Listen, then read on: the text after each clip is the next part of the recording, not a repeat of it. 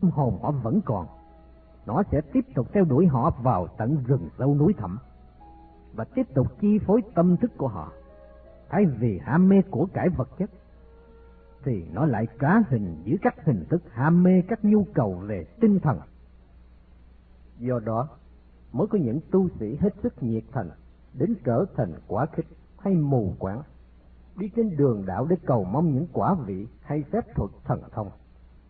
Đây là việc hiển nhiên, vì khuynh hướng động vẫn tiếp tục chi phối. Trải qua bao kiếp luân hồi say mê tham luyến, dễ gì phút chốc có thể xả bỏ hết được, nên đa số người tìm đạo thường bị sâu xé, dày vò bởi khuynh hướng này. Đức Krishna nói rất rõ về giai đoạn này trong thánh ca Bhagavad Gita như sau. Bằng sự xả bỏ khuynh hướng động để đi tìm sự bất động, con người không thể thoát khỏi hành động và cũng không thể đạt đến sự toàn thiện được. Người ta không thể chạy trốn mọi sự qua việc ẩn thân nơi rừng sâu núi thẳm. Vì dục vọng không phải là yếu tố bên ngoài mà tiềm tàng mạnh mẽ ở bên trong. Kama Yoga hay con đường hành động chủ trương chỉ trong sự hoạt động mà con người mới thực sự hợp nhất được với Thượng Đế.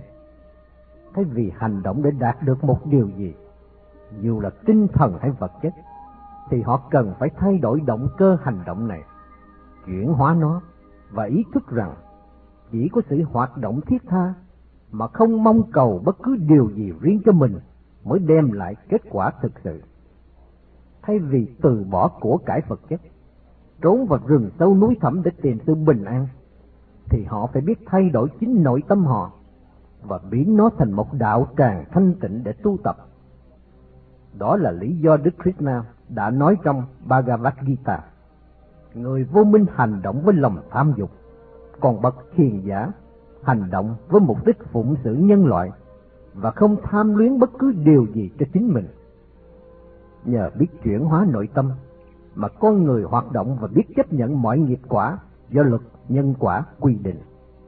Tuy nhiên, họ không còn bị chi phối bởi yếu tố động như trước mà dung hòa, chuyển hóa nó để đạt sự quân bình.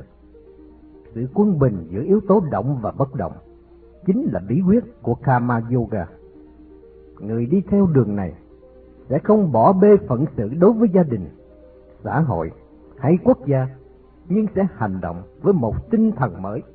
Họ vẫn làm việc như một người bình thường, cũng kiếm tiền hay tu tập tài sản, nhưng họ sẽ không thiết tha bòn giữ bất cứ một thứ gì.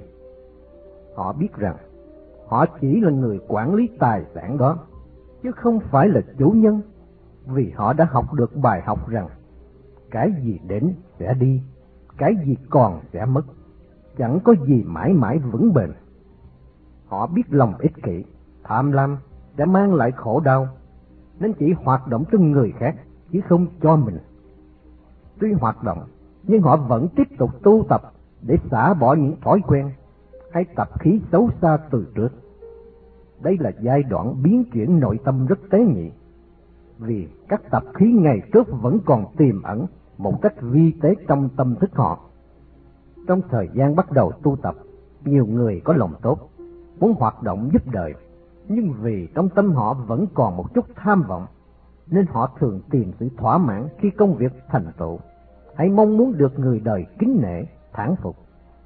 Tóm lại, họ vẫn còn các hoài bão có tính cách cá nhân, và hiển nhiên sẽ gặp các thử thách để giúp họ học bài học này những người hoạt động về tôn giáo, từ thiện hay xã hội luôn luôn gặp nhiều khó khăn trở ngại. Vì trong tâm thức họ vẫn còn một chút tham lam rất tế nhị. Hiển nhiên họ sẽ bị chê bai, ganh ghét hay gặp phiền não vì đó là những thử thách cuối cùng để giúp họ thanh lọc bản ngã.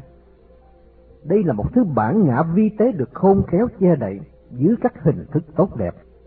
Dĩ nhiên, nếu họ chưa học được bài học này, thì họ sẽ còn gặp khó khăn rất nhiều. Cho đến khi họ ý thức được, cái động năng đã thúc đẩy họ hành động như thế, và can đảm dứt bỏ hay chuyển hóa nó. Theo thời gian, khi họ học trọn vẹn bài học rằng, họ phải biết dứt khoát với mọi động cơ ích kỷ trong các hoạt động tâm linh, thì họ sẽ tiến bộ rất xa. Đó chính là ý nghĩa câu nói của Đức Krishna trong Bhagavad Gita. Các con chỉ nên lo hành động mà thôi, đừng bao giờ nghĩ đến kết quả. Dù kết quả đó là sự thán phục, cảm mến hay biết ơn của những người chung quanh.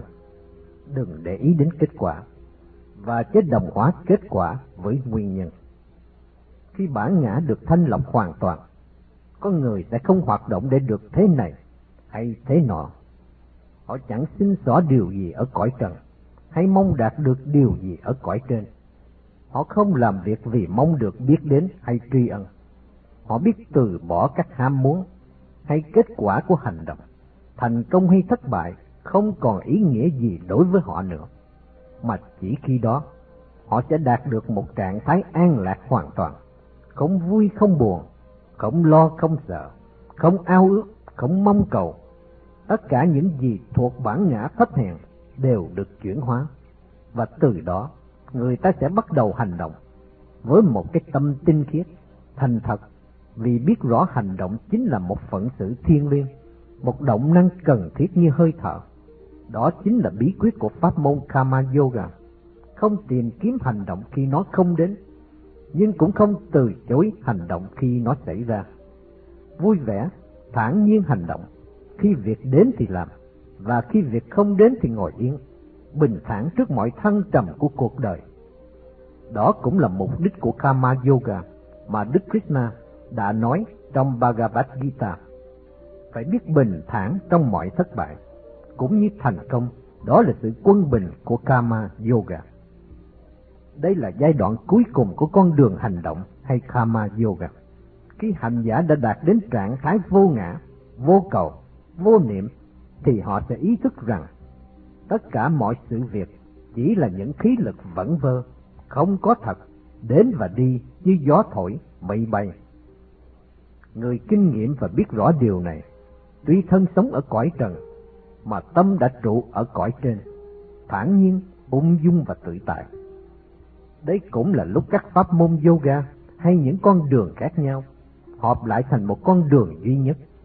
Từ thái độ ung dung tự tại, không mong cầu, xin xỏ hay tìm kiếm điều gì, cũng như không từ chối bất cứ điều gì, nên nảy sinh ra một thứ tuệ giác đặc biệt, một thứ tuệ giác sáng chói, giúp người ta có khả năng phân biệt điều thật cũng như giả, cùng các định luật của vũ trụ, và từ đó họ trở nên một hành giả yoga cao cấp qua khả năng hành động, cũng như những hành giả yoga khác đã đạt được trạng thái này qua suy tư, thiền định hay sùng tĩnh.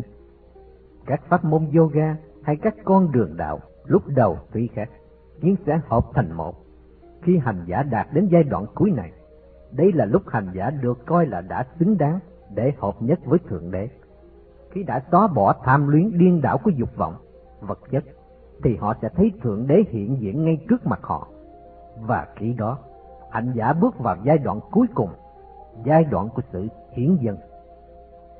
Bây giờ tất cả mọi hoạt động được thực hiện không phải vì một mục đích gì nữa, mà chỉ hoàn toàn dân hiến cho đấng tối cao. Khi đó, con người sẽ thấy mình và Thượng Đế không còn cách biệt nữa, mà hòa hợp trở thành một. Đến đây, hành giả sẽ hưởng được tất cả những ân phước hân hoan, phúc lạc nhất. Sự an lạc thiên liêng tràn ngập khắp tâm hồn họ. Vì họ đã gạt bỏ được cái phàm ngã thấp hèn. Trong tâm họ chỉ có cái chân ngã tinh khiết, thấm nhuần tất cả. Kể từ đó, tất cả những gì họ làm, những phận sự họ thi hành đều là những hoạt động dân hiến và họ hoàn toàn hưởng được sự an lạc của kẻ hiến dân có người khi đó trở thành một luồng vận hà, những ân phước tốt đẹp nhất của Thượng Đế. Đó chính là ý nghĩa câu nói của Đấng Krishna trong Bhagavad Gita. Đó chính là tâm trạng của Thượng Đế, hỡi con của Pritha. Không có ai đã đi đến đó còn lầm lạc bao giờ. Đến giờ lâm chung, ai giữ được tâm trạng đó sẽ tiến đến cõi chân thiện mỹ của sự vĩnh cửu. Sau pháp môn Kama Yoga là pháp môn Jhana Yoga hay con đường minh triết. Đây là một pháp môn được gìn giữ cẩn thận, ít truyền ra bên ngoài, vì nó là một con đường chỉ dành cho những người có trình độ căn cơ đặc biệt, chứ không phải cho quảng đại quần chúng Đây cũng là một pháp môn đòi hỏi một sự tinh luyện bản thân, rất sâu sắc và có nhiều nguy hiểm. Trong giai đoạn đầu của con đường Jhana Yoga, hành giả khởi sự thu tập kiến thức.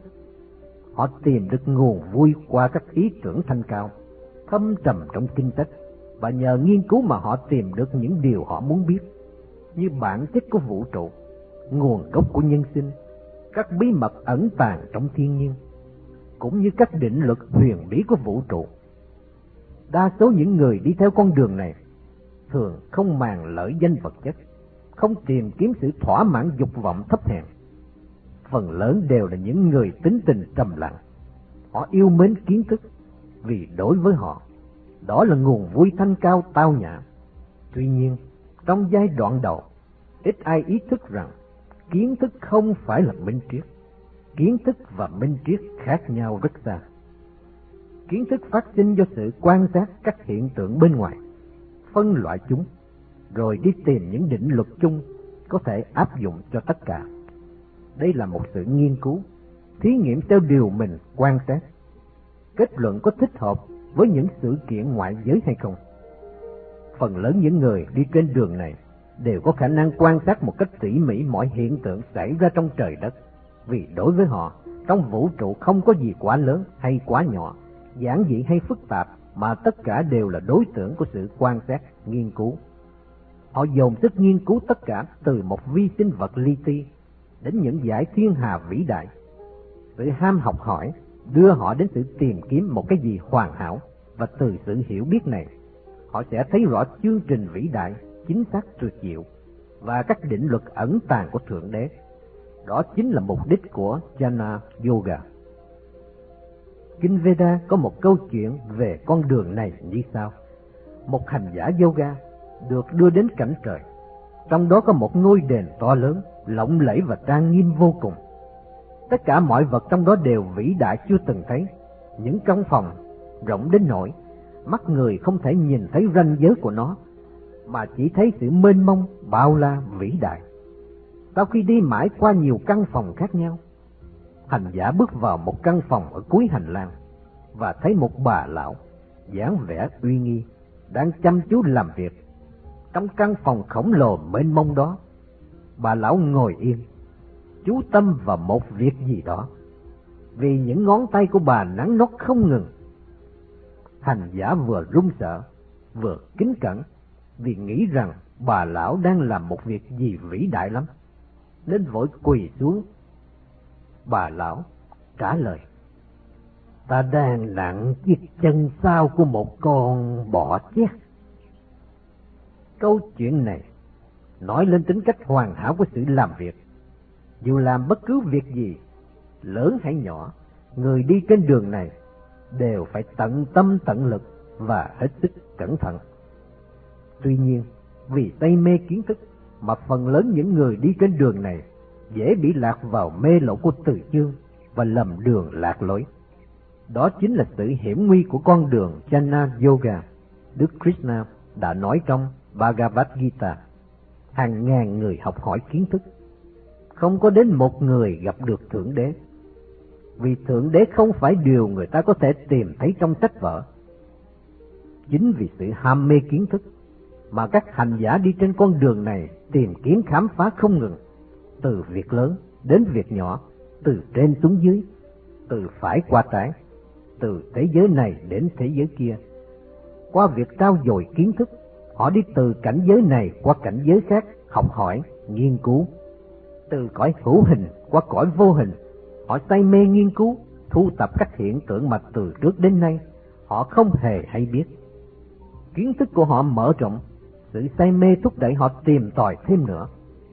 Họ thu góp những dữ kiện mới lạ, lập thành những định luật riêng, những cảnh giới lạ lùng, lần lượt diễn qua mắt họ. Và cứ thế, họ hăng say tìm kiếm, giải thích. Khi giải thích được một sự kiện, thì vô số những sự kiện khác lại xảy ra, thúc đẩy họ khổ công đi sâu thêm nữa. Khi họ hiểu biết được một cảnh giới, thì lại có vô số cảnh giới khác hiện ra với những dữ kiện cần thu tập, nghiên cứu và cứ thế từ kiếp này qua kiếp khác.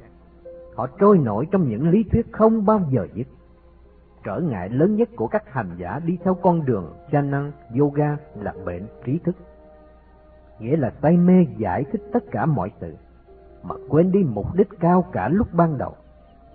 Bất cứ điều gì, họ cũng cố công giải thích, lập luận, và từ đó phát sinh ra một loại người đi tìm từng dấu chấm, dấu phẩy trong kinh điển để giải thích chân lý qua con số những dấu chấm dấu phẩy đó. Đây là loại giáo sĩ trẻ sợi tóc làm tư hay làm tám để lập thuyết, và điều này đã đem lại nhiều rối rắm cho Ấn Độ giáo. Các tín đồ học hỏi với các vị đạo sư mắc căn bệnh trí thức này sẽ giải thích kinh điển một cách hăng say, nhưng không thể áp dụng bất cứ điều gì vào đời sống hàng ngày. Vì không thiết tha với đời sống, tình cảm của họ từ từ khô kiệt. Theo thời gian, họ trở nên những người thuần lý, ít tình cảm, sống khổ hạnh, xa lánh mọi người. Trường hợp điển hình là các giáo sĩ tu khổ hạnh, hay những học giả say mê cuồng nhiệt, các giá trị về từ chương. Một trở ngại khác của người đi trên đường này là sự tự hào về kiến thức, một hình thức che đậy khôn khéo của bản ngã. Đa số những người này phủ nhận đời sống thường nhật mà tìm kiếm một đời sống khác thường. Hoặc là họ tìm vào rừng sâu núi thẳm ẩn tu vì khinh thường các giá trị thế tục. Hoặc là họ thực hành những cách tu khổ hạnh, hành hạ sát thân như nằm trên bàn trông, giơ tay lên trời cho nó khô kiệt, hay lập ra các tà thuyết lập dị, hoặc là họ sống trong xã hội nhưng đầu óc chỉ quanh quẩn với những con số những sách vở, những lý thuyết mà quên đi sự hiện diện của người chung quanh.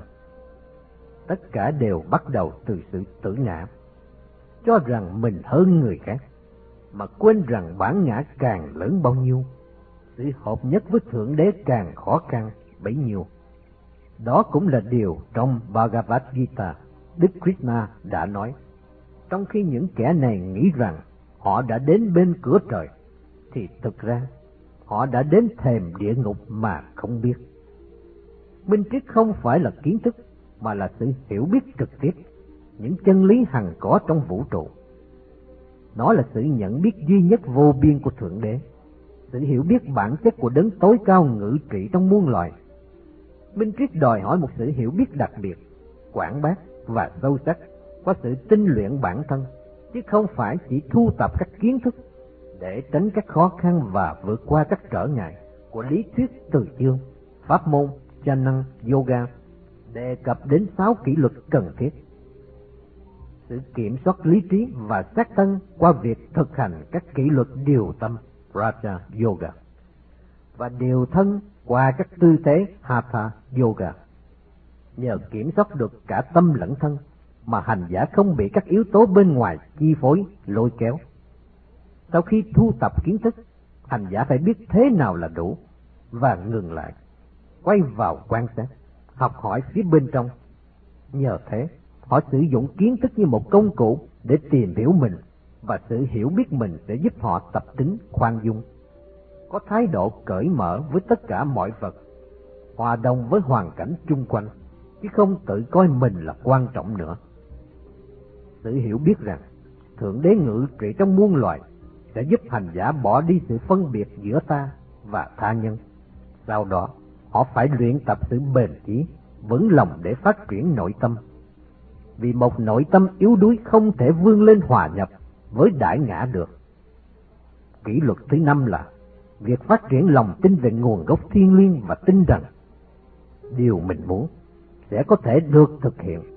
Kỷ luật cuối cùng là gìn giữ sự quân bình giữa tâm hồn và thể xác vì chỉ trong sự quân bình này mà họ được an nhiên tự tại, không nghiêng về bên nào. Cũng chỉ trong sự quân bình này mà họ phát triển trí tuệ. Nhờ có trí tuệ mà hành giả sẽ hiểu rõ được sự trường tồn và các điều tạm bợ. Phân biệt được cái nào là võ, cái nào là nhân, hình tướng và bản thể, điều chân và lẽ giả. Từ đó, bắt đầu bước chân vào con đường minh triết. Trên con đường minh triết, hành giả sẽ phân biệt rõ được các sự khác biệt vốn chỉ là ngoại cảnh hay vòng hư ảo nhằm che giấu một sự thật rằng có một cái gì duy nhất và trường tồn nằm sâu trong mọi sự vật. Đó là Thượng Đế hay chân lý, sự chuyển biến từ sống đến chết, từ có đến không, sự thay đổi thường xuyên của mọi sự vật, chỉ là các hình tướng bên ngoài, các yếu tố vô minh. Đó cũng là điều mà Đấng Krishna đã nói trong Bhagavad Gita. Kẻ nào biết được chính mọi sự vật hoạt động, còn đại ngã vốn bất động, kẻ đó thực sự biết. Nhờ thu tập kiến thức, người đi trên con đường Jnana Yoga phát triển khả năng suy luận khám phá. Nhờ kiểm soát tâm và thân qua kỷ luật tự giác, họ phát triển khả năng phân biệt và sự phân biệt này sẽ bổ túc sự khiếm khuyết của kiến thức mà họ thu lượm được. Sana Yoga quan niệm rằng kiến thức là vô minh nếu nó chỉ giới hạn ở ngoại cảnh, khoa học là vô minh nếu nó chỉ nghiên cứu các hiện tượng bên ngoài. Sự hiểu biết thật sự chỉ đến khi người ta tự biết mình, biết mình thì sẽ biết được vũ trụ.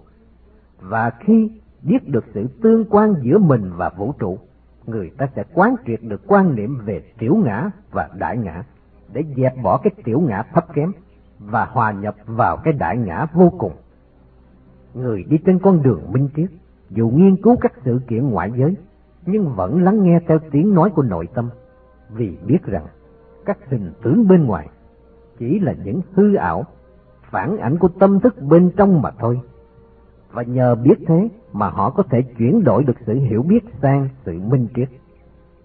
Con đường minh triết Jana Yoga dạy rõ sự hiểu biết ngoại giới thì mênh mông, không thể biết hết được. Nhưng khi đã hiểu rõ định luật nhất bổn tán vạn thù, thì chỉ cần quay vào bên trong, tìm hiểu chính mình, thì sẽ biết rõ được mọi sự bên ngoài, vì bản chất của mình và vũ trụ vốn không hề khác. Vạn vật đồng nhất thể. Sự khác biệt chỉ là những biến chuyển của ngoại cảnh, những màn hư ảo đã che giấu sự thật về đời sống duy nhất, sự sống duy nhất hay thượng đế duy nhất. Ngoài sự duy nhất đó ra thì không còn gì nữa. Khi hành giả đã quán triệt rõ ràng quan niệm này, họ sẵn sàng để bước vào giai đoạn cuối của con đường minh triết. Nhờ kinh nghiệm thu tập được, nhờ trí tuệ sắc bén, nhờ lý luận tinh vi, cũng như các đức tính quý báo khác, họ đạt đến trạng thái Adhikari, hay trạng thái có thể nhận được giáo lý tối hậu rằng, đại ngã vốn ở khắp nơi, ẩn tàng trong tất cả sự vật. Đó chính là ẩn nghĩa câu nói của đấng Krishna trong Bhagavad Gita. Thượng đế ngự đồng đều trong vạn vật. Đây là một kinh nghiệm rất khó quán triệt, vì nó ngụ ý một sự đồng ngữ khắp nơi, từ vật tốt đẹp đến vật xấu xa, từ điều cao thượng đến việc thấp hèn từ hạt bụi đến các thái dương hệ, từ cái ngã của kẻ trụy lạc đến cái ngã của bậc thánh nhân. đấy là bằng chứng hùng hồn rằng toàn thể vũ trụ đều là biểu hiệu của đấng tối cao. Hiểu được điều này có nghĩa rằng muốn được minh triết hoàn toàn, con người phải trải qua tất cả các kinh nghiệm. Nếu đã thấy đại ngã trong những điều đẹp đẽ, huy hoàng, thì họ cũng phải thấy nó trong các điều xấu xa, hèn hạ.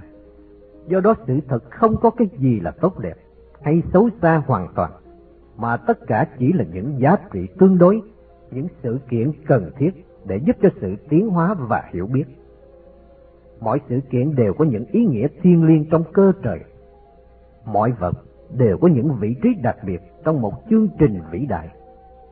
Vì chỉ để ý đến sự dị biệt nên người ta mới thấy sự bất toàn và chỉ hiểu được một phần của sự thật chứ không phải toàn thể. Sự hiểu biết bất toàn là kiến thức, sự hiểu biết toàn vẹn là minh triết. Từ đây, hành giả sẽ có cơ hội quan sát các diễn biến đang xảy ra khắp trong vũ trụ và thấy rõ đại ngã ở khắp nơi, khắp chốn, tất cả mọi vật đều nhờ nó mà hiển hữu và tất cả đều có khuynh hướng quay trở về nguồn. Đó cũng là ý nghĩa của quy luật, mọi vật đều tìm Thượng Đế học được bài học này sẽ cắt đứt các mối dây liên hệ với vô minh và đưa cái tiểu ngã nhỏ bé hòa hợp với cái đại ngã bất diệt và đó chính là mật chỉ màu nhiệm của con đường Jana Yoga. cái nguyên tắc thì giản dị như vậy. Nhưng Jana Yoga là một pháp môn rất khó, vì nó đòi hỏi một sự hiểu biết toàn vẹn và sự sống thật với kiến thức đó chứ không phải là một thứ lý thuyết trừu tượng, chỉ có trên đầu mỗi chót lưỡi. Một hành giả Jhana Yoga thực sự sẽ không bao giờ sinh tâm phân biệt, bị lôi kéo theo các sở thích của các giác quan mà sống với tâm bình thản, chấp nhận, can đảm và dũng mạnh. Họ chỉ nhận những cảm hứng từ bên trong, chứ không chịu ảnh hưởng bên ngoài, và biết sử dụng kiến thức một người chủ, chứ không phải là một kẻ nô lệ. Họ luôn luôn tự do, ung dung tự tại trước mọi hoàn cảnh, chứ không mảy may bị trói buộc bởi bất cứ thứ gì một người chưa làm chủ được dục vọng, chưa đạt đến trạng thái tâm vô phân biệt, mà thốt lên những lời minh triết, chỉ là những kẻ tự lừa dối mình và chẳng bao giờ có thể vượt khỏi sự lôi kéo của vô minh. Để tránh các nguy hại của sự ngụy biện này, con đường minh triết thường được gìn giữ cẩn thận và chỉ được truyền dạy cho những người có đức hạnh thật sự, những người đã làm chủ được lòng ham muốn mà thôi. Trong khi người đi trên con đường minh triết, Jnana Yoga, tìm chân lý qua kiến thức và kỷ luật tự giác, thì người đi trên con đường sùng tính, Bhakti Yoga, đến với Thượng Đế bằng sự kính yêu, thờ phụng và tin tưởng. Trong Bhagavad Gita, Đức Krishna đã nói, những ai biết hướng tâm hồn về Thượng Đế và tôn sùng Ngài với lòng nhiệt thành, những kẻ đó rất vững bước trên đường đạo bản chất của Bhakti Yoga là sự tôn kính, yêu thương một đấng thượng đế tối cao và hoàn toàn hiến dâng tất cả hành động của mình cho Ngài. Chính nhờ sự biết quên mình này mà họ có thể hòa hợp với Thượng Đế một cách tự nhiên. Hành giả Bhakti Yoga tin tưởng Thượng Đế một cách mãnh liệt và không thể sống mà thiếu niềm tin này, dù chỉ trong chốc lát. Đức Krishna đã miêu tả người đi trên đường này là kẻ đã đặt trọn cuộc đời họ vào trong tay Thượng Đế. Họ sống trọn vẹn trong tình thương của Ngài và không còn mong muốn một thứ gì khác. Không một dục lạc nào của thế gian có thể quyến rũ họ. Không một mục tiêu nào của thế gian có thể lay chuyển niềm tin sắt đá của họ vào Thượng Đế. Làm sao con người có thể tin tưởng và tôn kính Thượng Đế như thế? Làm sao một người còn đầy những ham muốn thấp kém, lại có thể đặt trọn cuộc đời họ vào cái tình thương tuyệt đối đó. Làm sao những người đang chạy đuổi theo lạc thú của thế gian lại có thể ý thức và tôn sùng đấng tối cao đến vậy? Pháp môn Bhakti Yoga đã vạch rõ những quy tắc căn bản để giúp con người đi từ chỗ bất toàn đến chỗ hoàn toàn qua những bài học về tình thương.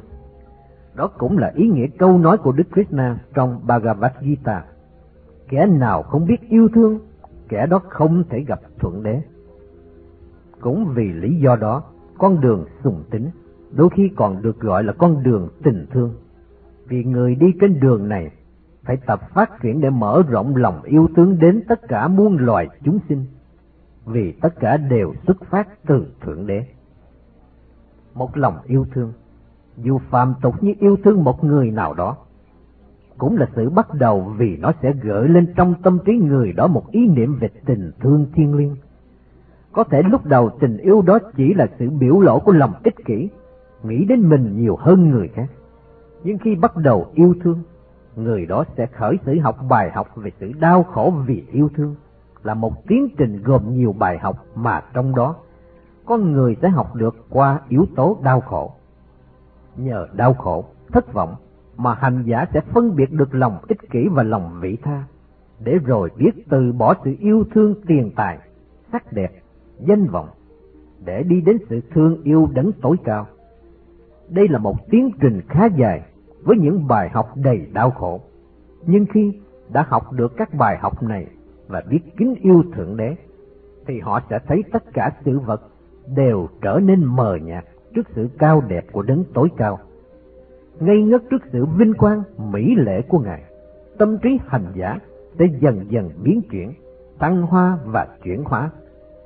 Khi hiểu được lòng bác ái của thượng đế các tài sản vật chất sẽ mất hết mọi giá trị.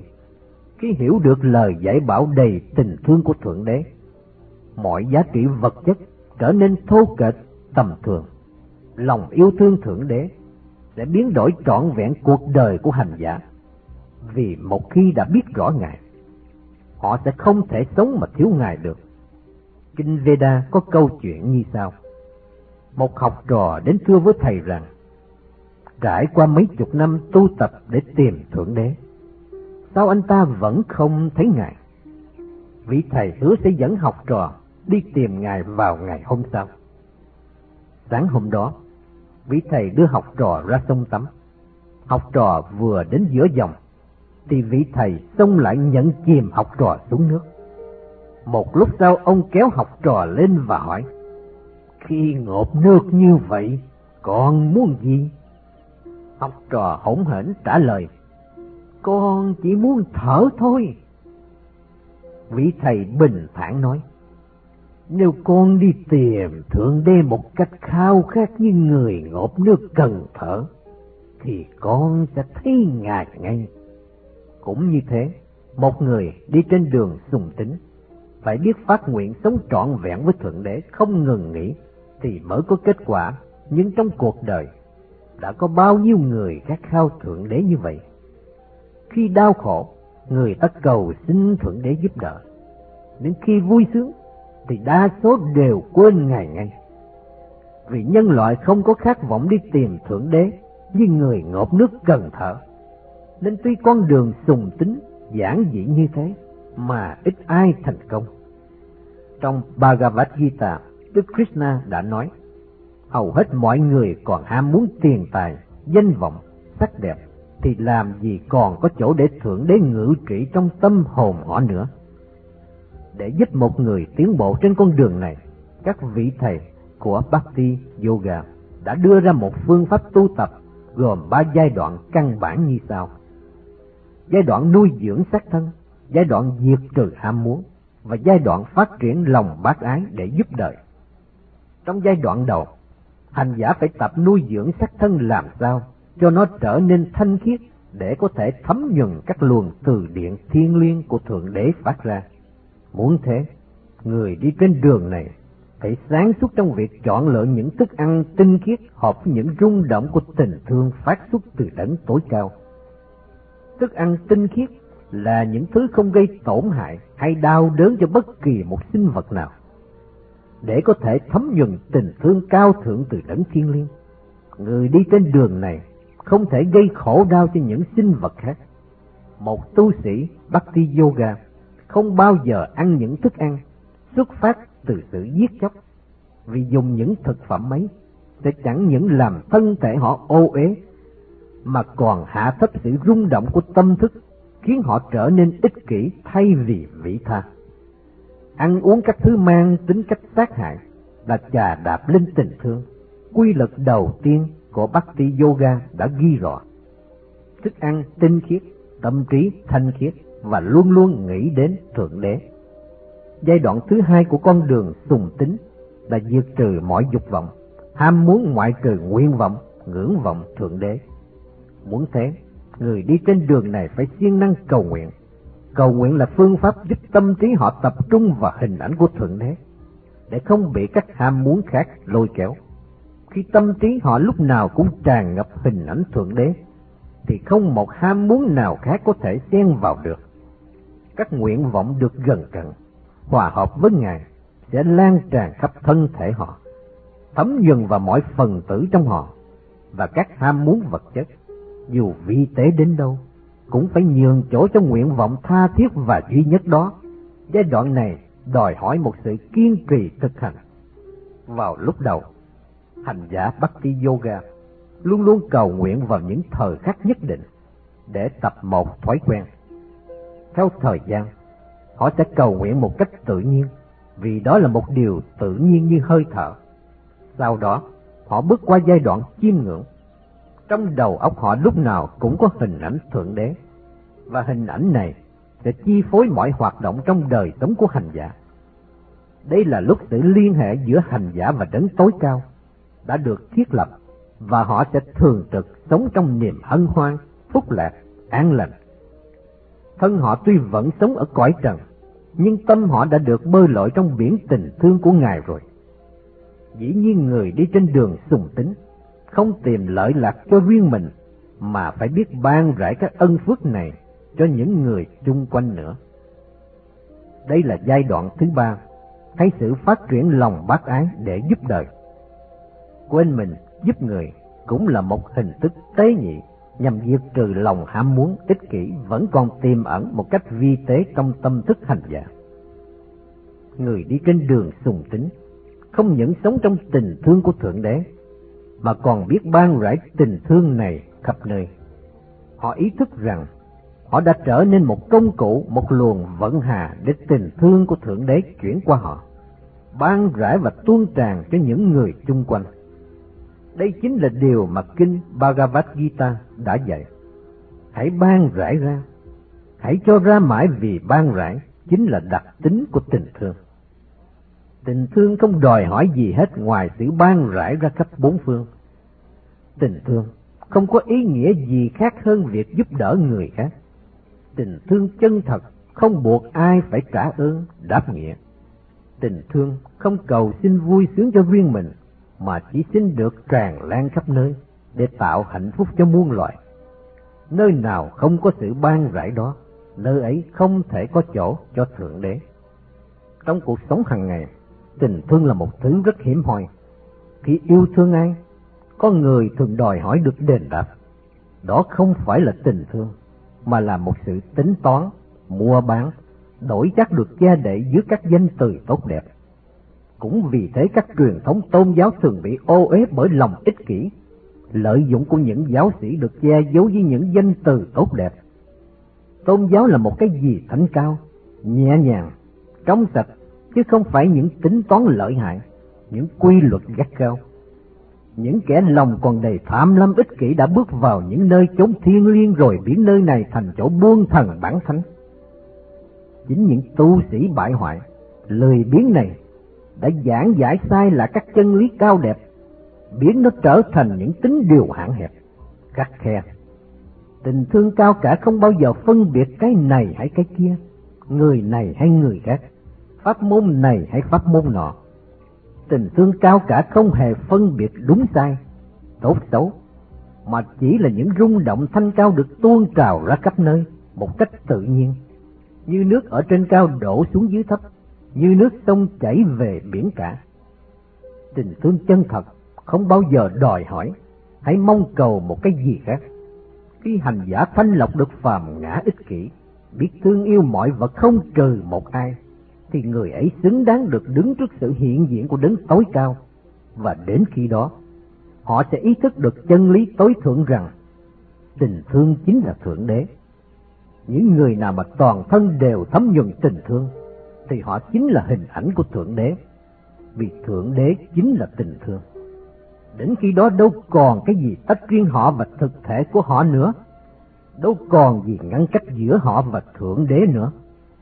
Như muôn sông đều chảy vào biển cả, con người tràn đầy tình thương yêu đó, cũng trở về nguồn cội của tình thương, trở về với đấng tối cao. Cái tiểu ngã nhỏ bé đã được chuyển hóa để hòa nhập vào cái đại ngã vĩ đại, nguy nga và trở thành một với vạn vật. Khi đó hành giả sẽ ý thức rõ rệt rằng, nhờ biết tôn sùng lễ bái, kính yêu Thượng Đế và sống trong sự che chở của Ngài, mà tất cả mọi phần tử của họ đã trở nên trong sạch, tinh khiết như Ngài. Đó là giai đoạn cuối cùng của con đường Bhakti Yoga, giai đoạn hòa hợp với đấng vô cùng đối với người ẩn. Các pháp môn yoga như Kama, Chana hay Bhakti không phải là điều xa lạ. Kinh Bhagavad Gita là một bộ kinh rất phổ thông, gần như ai cũng biết, nhưng ít có vị thầy nào giải thích sự liên hệ giữa các con đường tu bằng cách ẩn nghĩa trong kinh một cách giản dị, tự nhiên và mạch lạc như vậy. Phần lớn mọi người chỉ coi yoga như những phương pháp, kỹ thuật rời rạc chứ ít ai có thể giải thích nó như những pháp môn, con đường khác nhau, cùng dẫn đến một mục đích chung. Một số đạo sư đã coi Bhagavad Gita chỉ là một bài cường thi ca tụng đấng tối cao, chứ ít ai chịu khó đào sâu vào những lời dạy trong đó, để tìm ra những khía cạnh khác. Việc giảng giải các ẩn nghĩa của kinh điển này khiến danh tiếng sách Gia Kem càng ngày càng vang dậy. Hiển nhiên, điều này đã làm nhiều vị thầy về yoga khác khó chịu, và nhiều người đã tìm đến để đối chất, tranh luận hay thử thách anh. Tuy nhiên nhờ khả năng đọc được tư tưởng người khác, sách Gia Kem đã từ chối không chịu tiếp họ. Đôi khi anh cũng khéo léo nhắc nhở họ về con đường mà họ đang đi, cũng như những hậu quả mà họ sẽ phải gánh chịu. Anh thường khuyên, hãy ý thức rõ rệt về việc làm của mình, vì bất cứ một hành động nào cũng tạo ra những hậu quả tương xứng. Luật nhân quả là một định luật thiên nhiên có tính cách bất di dịch, nghĩa là không bao giờ thay đổi trong không gian và thời gian. Nó không hề trừng phạt một cách độc đoán, mà chỉ tạo ra một hậu quả không thể tránh tương đương với nguyên nhân đã gây ra nó. Người đi trên đường đạo là người học hỏi các định luật thiên nhiên này, rồi mang nó ra áp dụng cho mình một cách khôn khéo. Có lần một tín đồ đã hỏi, phải chăng đường đạo chỉ là một ý niệm mơ hồ trên lý thuyết? Sách Gia Kem thông thả lắc đầu, không, đó là một con đường rõ rệt và rất thực tế. Nhưng vì đa số con người đều bị dục vọng lôi cuốn, nên không ý thức được nó mà thôi. Hãy thử tưởng tượng vũ trụ này là một ngọn núi rất cao, và cuộc đời là con đường quanh co dẫn lên đỉnh núi. Trên đỉnh có một thánh điện nguy nga, tượng trưng cho sự toàn thiện vì mục đích của cuộc đời là sự tiến hóa từ thấp lên cao, từ sự bất toàn đến sự hoàn hảo tận thiện. Đa số con người đều lầm lỗi đi trên con đường quanh núi, nhưng vì không biết trên đỉnh núi có thánh điện, nên họ đi rất chậm, có khi dừng lại nghỉ ngơi, ngắm cảnh. Nói một cách khác, họ chưa hiểu rõ mục đích của cuộc đời.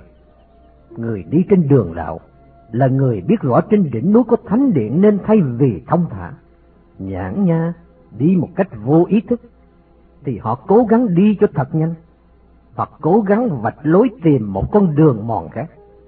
Dĩ nhiên, có những con đường ngắn hơn, người đi theo lối đó sẽ lên đỉnh núi mau hơn. Nhưng nó cũng rất khó đi, và có nhiều nguy hiểm hơn con đường thông thường, đó chính là con đường đạo. Một tín đồ khác lên tiếng. Làm sao một người có thể đi trên con đường này một cách an toàn? Trước hết, người đó cần có một lý tưởng thanh cao rõ rệt vì người có lý tưởng là người đã bắt đầu thức tỉnh, bớt tham lam ích kỷ và biết rõ mục đích hướng đi của mình. Nhờ biết chú tâm vào mục đích mà họ không bị ngoại cảnh lôi cuốn và có thể đi trọn con đường một cách suôn sẻ. Nếu họ có lý tưởng phục vụ, giúp đỡ người khác, thì mọi hành động của họ sẽ là một bước tiến rõ rệt, khiến họ có thể đi nhanh hơn người khác. Ngoài ra, người đi trên đường đạo nên giao thiệp tiếp xúc với những người có cùng mục đích cao cả như mình. Sự giao thiệp với các bậc thiện tri thức này sẽ giúp họ học hỏi thêm nhiều điều lợi ích. Để có thể đi một cách an toàn, hành giả còn cần phải biết áp dụng một số kỷ luật tự giác để tránh các cám dỗ, lầm lạc. Đặc tính chung của kỷ luật này là sự nghiêm khắc đối với chính mình và khoan dung đối với người khác. Một tín đồ khác lên tiếng. Như vậy, con đường đạo và tôn giáo khác nhau như thế nào? Tách Gia Kem mỉm cười giải thích. Tôn giáo là những quy luật về luân lý và niềm tin để giúp người ta định hướng và tiến bộ trên con đường đạo. Chúng ta nên hiểu tôn giáo qua nghĩa rộng nghĩa là những gì có sức biến đổi, chuyển hóa tính chất của chúng ta, khiến chúng ta trở nên trong sạch và có thể tiến gần đến chân lý hơn. Sống không tôn giáo là sống không nguyên tắc, mà sống không nguyên tắc thì không khác gì một chiếc thuyền không có bánh lái, không thể đi đâu được.